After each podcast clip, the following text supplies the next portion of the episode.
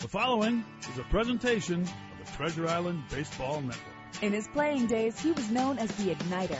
Now, he's here to kickstart your Sunday Twins fix. It's the Paul Molitor Show. Well, you can hit a mistake a long way. It's fun to watch. There's not a lot of guys who can close on balls like that. It was quite a play. Just a dominant start by him. The Paul Molitor Show is sponsored by Killebrew Root Beer, made in Minnesota. It's how memories are created and legends are made. Now, here are the hosts of the Paul Molitor Show, Chris Atterbury and Jack Morris. Well, we start with a half-truth. That's probably a good way to start a Sunday morning. Good morning. Jack Morris is South Beach Jack. He is in Miami right now, All-Star Jack. So he is not here. I am here. Paul Molitor is here, and the Paul Molitor Show rolls on. Final Paul Molitor Show before we head into the Twins and the Orioles, then the All-Star break, well-deserved after a long first half here in 2017. Good morning, sir. How are you today? I'm doing well. It's, a beautiful day out here. We might get a little shower here early, but I think we'll be in good shape. And, I'm excited about playing today. I just think it's going to be a good game for us to try to head into the break, hopefully with a win. I mean, it just has that good feeling when you walk away here knowing you got 4 days off and you got another W in the right column. So hopefully we have a good day. You talked about that where we discussed it last week. Teams tend to go one of two ways into the break, and some teams limp into the break. Seattle is one of those teams right now. Baltimore was not playing great. And sometimes it's just a matter of whether it's injuries or bumps and bruises or just being tired and knowing you've got the 4 days coming. Some teams surge into the break. Now, you had said last week you suspected with this bunch you thought they had a surge in them, especially because you have so many young guys. And for the most part, that's been true over this homestand. Yes, I've gone into many breaks in different roles, and I've seen teams play well and poorly, and sometimes – it's not a reflection of the mental state of the club heading into that stretch. It's just, you get beat or whatever it is.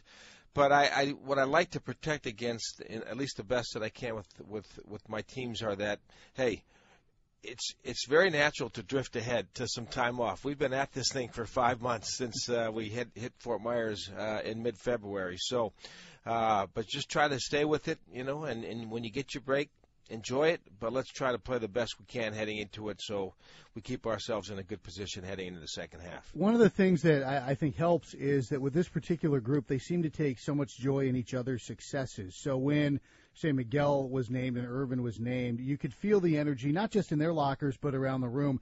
And then Brandon Kintzler gets added, and that takes you up to another level. Start with Kintzler. How much fun for you as a manager to get to make that phone call? Well, I think, you're right on about these guys enjoying other people's successes. Really, that's when it works best, when, you're more happy for someone else than you would be for yourself. And I think the All-Star selections indicated that in our mix here. But with Kintzler's addition the other day, I was very, very happy and privileged to make that call to him. And the emotion was pretty raw. He really had trouble digesting the fact that it was really happening, and we've documented a story about coming over here and a good find by our scouts, and he merges into a role that no one really could have imagined when we signed him, and he's been, he hasn't been perfect, but he's been pretty darn close. I just couldn't be happy for him and his family to have a chance to go down there and represent the Minnesota Twins in the All-Star game. I know Corey and you discussed this a bit earlier in the week, but when you make a call like that, or you call a guy into your office for a celebratory reason, do you mess with them a little bit? Do you build up to the drama, or do you just get right to it? I think there's a time where you can mess a little bit, but when I think it's something that's going to be a lifelong treasured moment, you don't try to make it too humorous, because I think the moment it will stand on itself, just the truth of it. So, we obviously, when I called him, he was in the midst of his family routine in the morning. So, I acknowledged that, but then I just got down to the heart of it, and it was a great phone call to make. And with Miguel and Irvin, do you get to do that in a team setting? Does that also have a special feeling all its own because the whole group's there? Well, we did that in Kansas City, and, the difference in acknowledging Kintzler in front of his teammates was that everybody already knew. With Irvin and Miguel, the announcement had been private, and I was the one to deliver the news, and it was a good moment for me as well, telling those guys, but I also knew that Kintzler had made it, and I was hoping that he did. So I had to incorporate that I didn't want to really single him out from everyone else, but I thought he deserved that moment too. So we enjoyed the congratulatory mood of Miguel and Irvin, but I think everyone went to over to our closer's locker as well and let him know that we thought he should be an all-star, and sure enough, it worked out. Yeah, it works out, and all three representing the Twins, of course, in Miami over the next couple of days. We'll take our first break. We'll come back. Lots to discuss about plans for the break. We've got the first half to kind of look back at a little bit, and most importantly of all, today's matchup, Twins and Orioles, as the Twins try to close out a strong homestand. This is the Paul Molitor Show, brought to you by Killebrew Root Beer on your home for Twins baseball. This is Paul Molitor. You're listening to the Alternative Channel at 96.3, your home for Twins baseball. You're listening to the Treasure Island Baseball Network. Happy Sunday morning. It's the Paul Molitor Show, brought to you by Killebrew Root Beer. Made in Minnesota, how memories are created, legends are made. Let's stay with the All-Star break stuff here for a bit, Paul. Some players really need a break. Just maybe it's the innings, maybe it's just they're tired. And some guys, you probably wish they could just keep on steaming through when they find their stride at the right time. Do you have guys in both categories right now? I haven't thought a lot about specifically. I do know that we have some guys that the break is coming at a really good time. I mean, the first one named that jumps into my mind, to be honest with you, is Duffy. Yep. I think that, the transition of the bullpen has gone very well. But I think as of late, it's the routine and the difference of starting and coming out of pen has affected him a little bit, so I'm looking forward to giving him a little bit of a break. I think he's available today, which is good. A lot of guys that are playing well, Rosario, a lot of guys that have gotten hot here over the past couple of weeks. I'd like to see it going, but I don't really think the break will be an interrupter to those type of things. So it's welcome for everybody, to tell you the truth. Yeah, and kind of a bonus for Tyler. He doesn't have to travel on the back end. He goes home to Houston and then right there to open the second half. You mentioned Eddie Rosario. You're three young outfielders, and we've been watching them all year, and it's a developmental process that's different for every single player, but I don't know if there's been a time where all three have been playing as confidently, as aggressively, and as well at the same time as they have over the course of the last week. We all know the capabilities of these three guys, and when they get it going collectively at the same time, it really bodes well for our chances to win games because of their defense and offensive prowess. They all can, steal a base. They can hit it over the fence. They have ability to get clutch hits. So, yeah, those three guys have been going much better as of late. Kepa stepped it up, and Byron seems to finally getting to a point where he's a little more comfortable with some of the adjustments that he's made.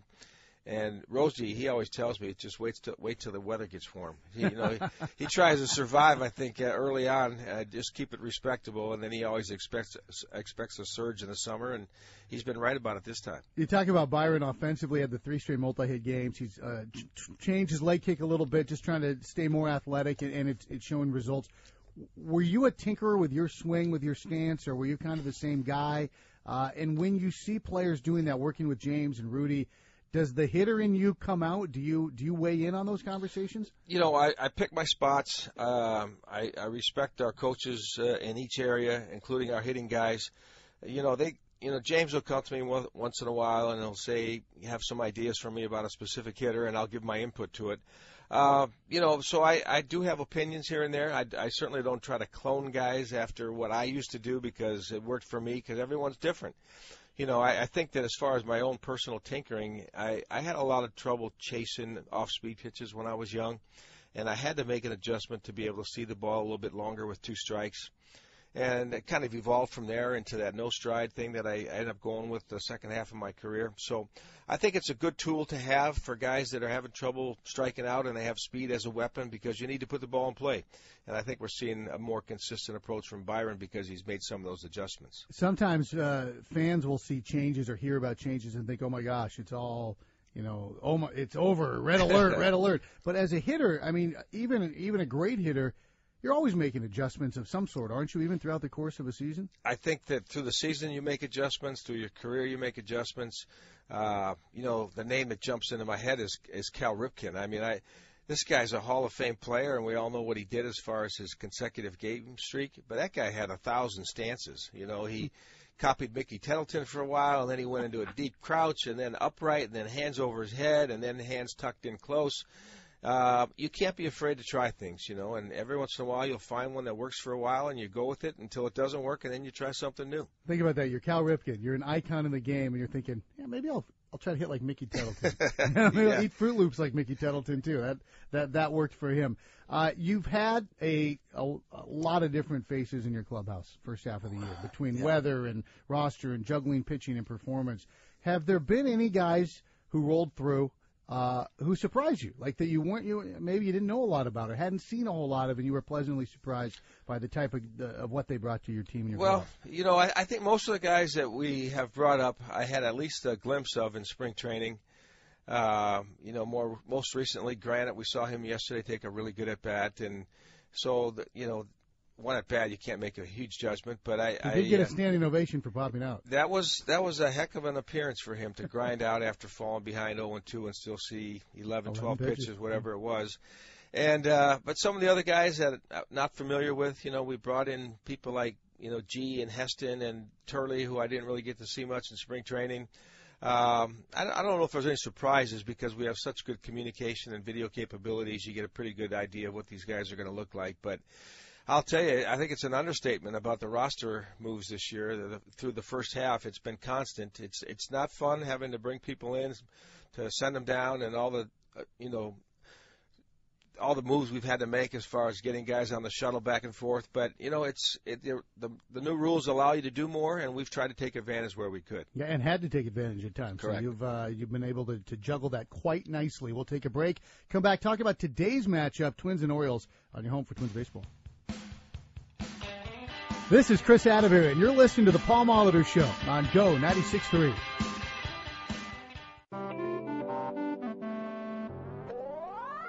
Chris Atterbury welcoming you back to a big Sunday here across our network. Headed into the All-Star break, we'll have Inside Twins around noon. Our pregame lineup card, then the Twins tangle with the Orioles. This is The Paul Molitor Show, and Paul, kind enough to join us here in studio. It's brought to you by Killebrew Root Beer, made in Minnesota.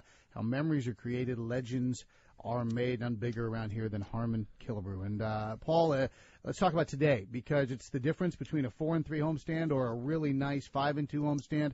You guys have had some really solid games. One of the best wins of the year, I think, probably a couple of nights ago. You've got Kyle Gibson on the mound. Kyle seems, he's not Cy Young right now, but Kyle seems to have righted himself to where he feels good about what he's doing, and he's a little more consistent in the type of output you're getting from him over the course of the last month or so.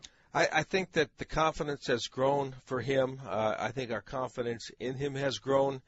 You know, he's kind of had that career. It's a little bit hard to describe in terms of at times when he's been, you know, really good, and other times where he just seems to, you know, lose that attack mindset, and he gets a little tentative, and he turns those maybe 1 or 2 run innings into 4 or 5 run innings. And we've seen improvement in those regards, from strike throwing to poise on the mound to, you know, if someone hits one hard, that doesn't mean you have to dance around the next guy. You go right back on the hill and you start attacking again. So I thought his last start was one of the better ones he had, and he's got a chance to, you know, head us into the break on a good note today. So, you know, we're facing a guy that we've seen plenty. He's another guy with a lot of movement on his pitches. He's had a little trouble with command, and we got to make him throw strikes.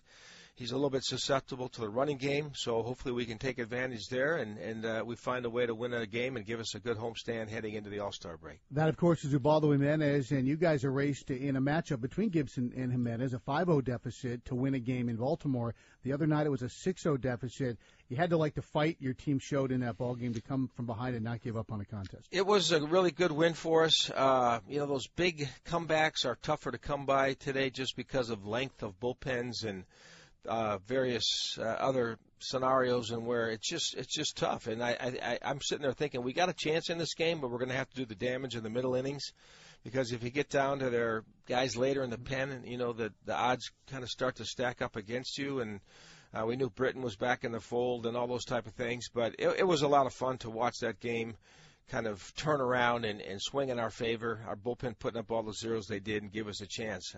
My last point on that was, I get asked about momentum all the time and a win like that and what's it going to do for you, and then yesterday we come out, we only score one. So you realize that each game kind of stands on its own regardless of what it might happen the previous night. Well, one thing that struck me about the comeback, and again, we talk a lot about your team still fairly young, is that it's easy to start trying to just hit a 3-run homer with nobody on base in those situations. But your guy stuck with the game plan. We saw even the big guys going the other way, hitting the ball to right field, scratching one out, you know, take a hit by pitch. And in doing so, eventually you tilted that snowball down the hill. You know, you really preach that. I know that our minor league people preach that. You try to stay with what you do. The best way to make a comeback or give yourself a chance to come back throughout the course of a game is to just try to take good at-bats. And a good at-bat doesn't mean hitting a home run. It means making a guy work, getting pitch counts up, try to get in their bullpen, get on base any way you can, and then trust the guy behind you is going to do the same. You know, you string together 4, 5, 6 good at-bats in a row, you got a pretty good chance to put a number up there, and I think we saw some of that the other night. As a defensive player, too, can you feel that? Wherever you're lining up, when a team starts to do that and it starts to move, I just feel like you're constantly then putting pressure on a defense standing out there behind a pitcher wondering, uh-oh, here comes another one. Where's this ball going to go? Yeah, I think it's tough for teams that have had a little bit of history this year of having trouble protecting leads. You know, that's that here we go again type of feeling. We've been there. Last year we went through a lot where, you know, we'd get some early leads and we just wasn't sure how the game was going to proceed from that point. But, that one of the most common phrases in the game is, you know, play 9 innings. And some days it's a little harder to grind it out, but you got to do everything you can to give your club a chance. You play today with 4 days off coming. Everybody, all hands on deck. You can maybe manage a little differently, whether it's a pinch runner, whether it's bullpen usage, knowing you've got some time off. I think it's true. I think that the last few days we've talked about some bullpen guys that maybe be extended a little bit here over the past 3-4 games, but you know they got the 4 days off coming like you mentioned, and so it gives you a little more flexibility to go ahead and run guys out there. That's Paul Molitor. We're back with one final segment. It is the Paul Molitor Show right here on your home for Twins Baseball.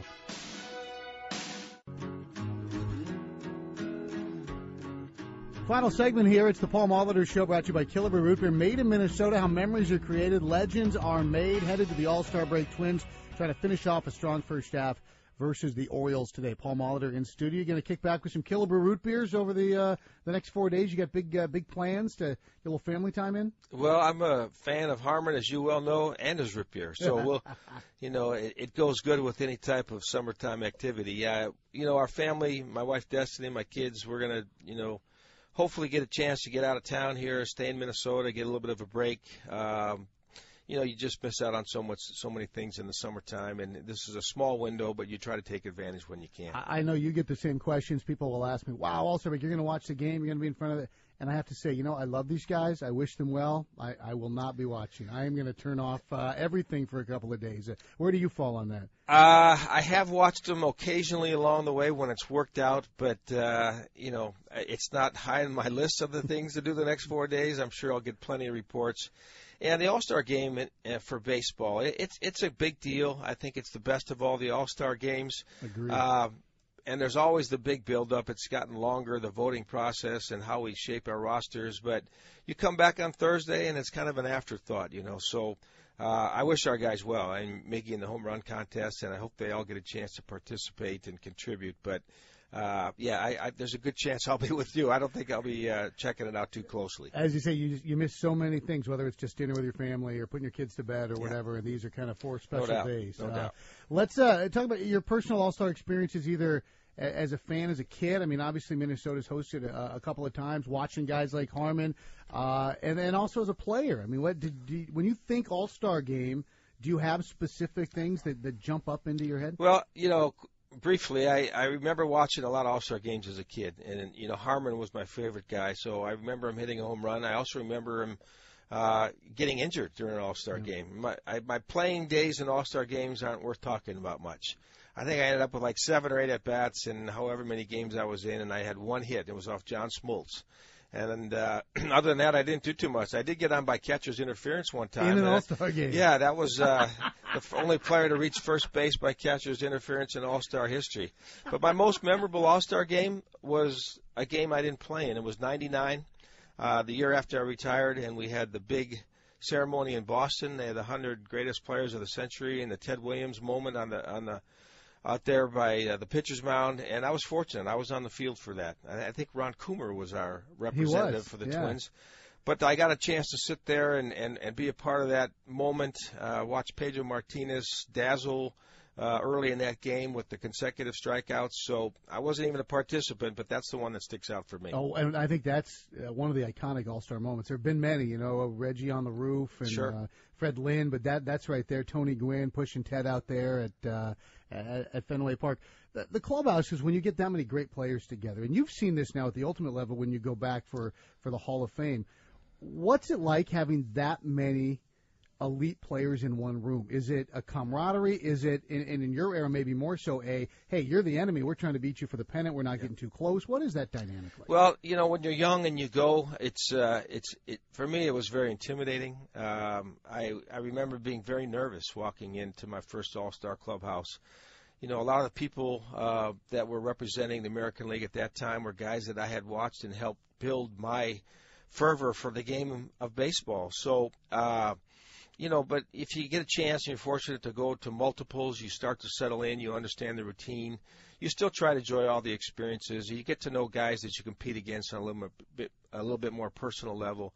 But you realize it's a big spectacle, and, you know, to be able to savor those moments, try to take those visual pictures and carry them with you, it's a rare opportunity, and you never take them for granted. Yeah, well said, Paul. Outstanding. Good luck today. Enjoy your break. We'll see you on the plane for Houston and kick off what hopes to be a thrilling back half of this 2017 season. Always good, man. Good show today, and let's get a win as we head into the break. That's Paul Molitor. Right, this is the Paul Molitor Show. Twins and the Orioles today. Kyle Gibson, Ubaldo Jimenez, that's coming up at 1.